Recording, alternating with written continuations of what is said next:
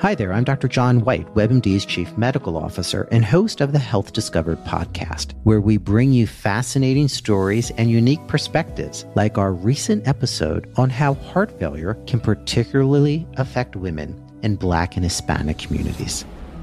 We've documented it time and time again. She was young, she was Black, she was a woman. No one expected her to look like the face of heart failure. When you don't look like what someone expects, that's going to lead to delays in diagnosis. We all have to take this constellation of symptoms, treat it the same each and every time, whether it's a young person, a black person, a woman. If someone presents to me with my heart racing and feeling winded, I need to get an echocardiogram 100% of the time, regardless.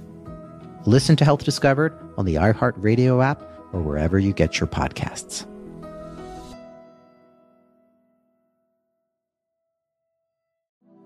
Cambia la malattia mentale oppure cambiano gli psichiatri? Questa è una domanda che mi sto facendo da qualche tempo. Stanno cambiando i disturbi psichiatrici e le manifestazioni di disagio psichico oppure semplicemente stiamo cambiando noi psichiatri, i nostri occhi e il nostro rapporto con la realtà? O magari tutti e due, eh? per carità, questo è tutto da vedere. Sono comunque ormai diversi decenni che ai nostri convegni parliamo di come le patologie psichiatriche stiano cambiando quasi in parallelo con i cambiamenti del mondo e questo è probabilmente vero, ma non si può non tenere conto di come i medesimi cambiamenti della realtà stiano anche influenzando la mente, gli occhi e la sensibilità degli psichiatri, di tutti noi. Per andare sul pratico, Vediamo che un tempo sembravano esserci quasi solo la schizofrenia e la depressione, non nel panorama delle psicopatologie presenti nella popolazione. Poi abbiamo ampliato la complessità del nostro lavoro inserendo una particolare sensibilità per i disturbi di personalità. Poi ancora abbiamo iniziato a capire che molti disturbi psicotici erano in realtà manifestazioni del disturbo bipolare. Ancora recentemente la complessità del nostro lavoro si è arricchita con i disturbi del neurosviluppo,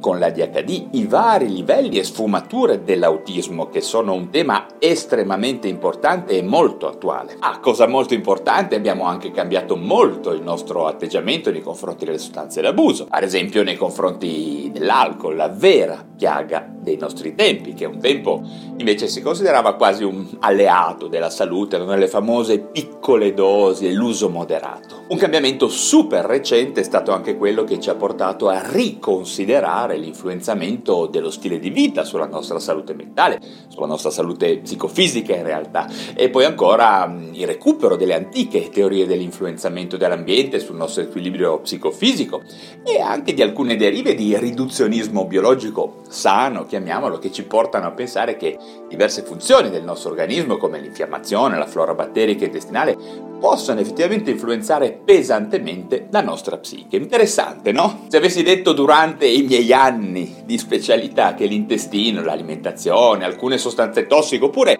l'infiammazione potrebbero essere state responsabili no, di influenzare l'equilibrio della nostra mente, probabilmente all'epoca mi avrebbero dato del matto. E quindi, in realtà, alla luce di tutto questo, vediamo che noi psichiatri sicuramente stiamo cambiando, forse molto più delle patologie che vogliamo curare. Ma in che modo? In che senso? Bene. A mio parere in un senso molto buono ed auspicabile direi, aperto ed inclusivo addirittura utilizzando un termine molto attuale. Inclusivo perché ormai a nessuno di noi viene più in mente che la depressione, giusto per restare nel solito esempio, sia semplicemente uno squilibrio della serotonina, no?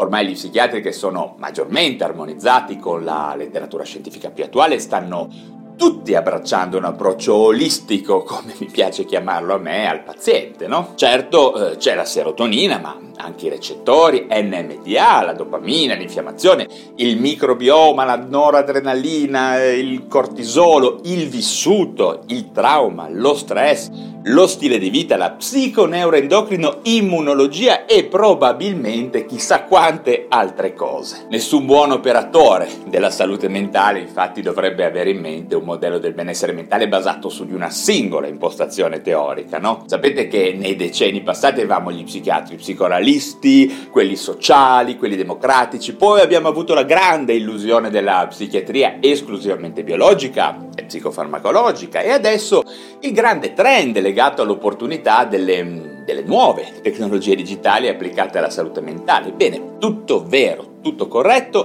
ed importante, ma alla fine dovrebbe essere chiaro a tutti noi che la psichiatria che cura veramente è quella in cui tutti gli interventi e tutte le teorie vengono ritagliate e dosate no, in maniera sartoriale su quel dato disturbo, in quella data persona e in quel dato contesto. Per cui eccoci al punto, a mio parere davvero importante effettivamente a cambiare ben più delle patologie mentali mi pare che siano effettivamente la psichiatria e gli psichiatri. Io vedo che per fortuna tutti noi operatori della salute mentale ci stiamo spostando verso una visione ampia, olistica e nuovamente lasciatemi dire inclusiva dei nostri pazienti in cui viene dato spazio alle importantissime dimensioni delle differenze interpersonali, di genere, mm, dello stress, del trauma, dello stile di vita, delle comorbidità mediche generali, no? dell'ambiente, dell'inquinamento, del contesto sociale, del vissuto, del neurosviluppo, della neurodiversità, eccetera, eccetera,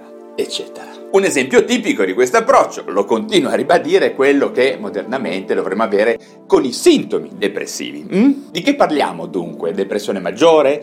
Disadattamento? Dipendenze magari anche sotto soglia? Personalità? Qual è realmente il punto nel paziente che in questo momento abbiamo davanti a noi? Insomma, lo ripeto, un approccio olistico evita il fallimentare atteggiamento che ha avuto la psichiatria per diversi anni, in cui one size fits all, come si dice, ovvero un solo approccio uguale per tutti, che spesso è significato, come in questo caso, che un serotoninergico poi non te lo toglie nessuno, comunque no? se hai dei sintomi depressivi con la conseguenza, diciamo ormai fortemente in crisi, direi di allargare a dismisura ad esempio il concetto di depressione maggiore, no? come prospettiva unica e rigida del disagio umano. Beh, questo non va più bene. Ok, vi ho voluto dare questo spunto, questa suggestione, anche per sentire come sempre il vostro parere. Che ne dite? Avete delle domande, dei commenti o delle precisazioni? Mi raccomando, fatele sono davvero curioso di sentire cosa ne pensate. Quindi cambiano le malattie o cambia la psichiatria? Dite la vostra. Ok, grazie davvero per essere arrivati sino alla fine di questo contenuto. Come sempre, se vi sono stato utile, datemi un like. Se vi interessano questi temi di neuroscienze e salute mentale, iscrivetevi alla piattaforma digitale da dove mi state ascoltando. Un caro saluto a tutti e ci si vede presto ad un altro argomento.